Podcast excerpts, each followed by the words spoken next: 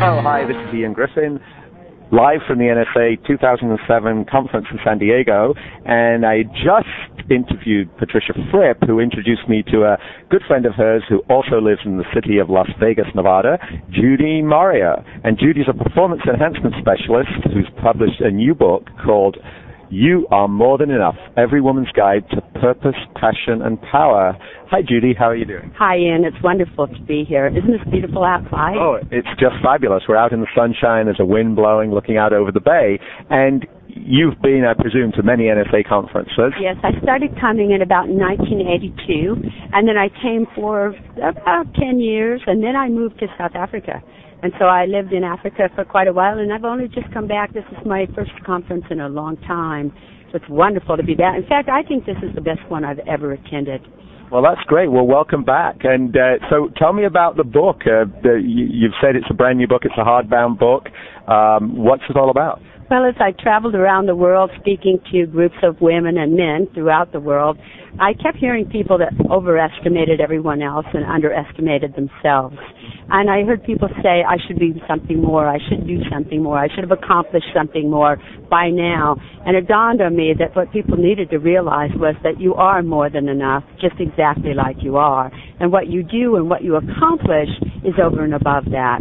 So the book is sort of a combination self-awareness, self-help, Judy Moreo story because I've got a lot of examples from my own life, from my own uh, self-sabotage, from things I did to myself to keep me from succeeding, and how you can avoid those steps. And then at the end of every chapter, I've given an assignment for what to do, you know, to go out and, and make use of the information that I've shared.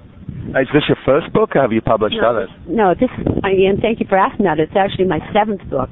But it's the first book that I feel like really came from my heart uh-huh. because the others, publishers came to me and said, Will you write a book on? And they gave me a subject. Whereas this one I wrote because I wanted to write it, because of what I heard people say and because what I felt that they needed. And so I wrote uh, up a letter of uh, inquiry and I showed it to a publisher and the first publisher I showed it to got all excited and bought it and it's now in its second printing and it's only been out two months. Well, I was going to say it's a pretty hefty book. I'm looking, it's like over 200, about 250 pages. How long did it take you to write this?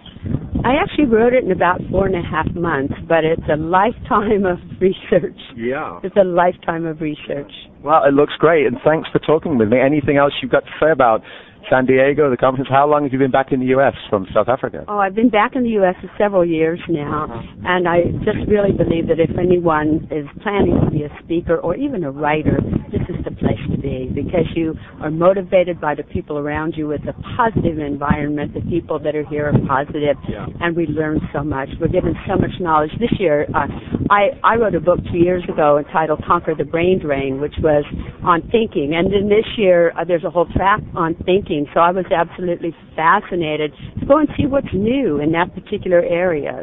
Stay ahead of the curve yeah. and to get the latest. Well, thanks for talking with us today. Thank you, Ian. It's been wonderful.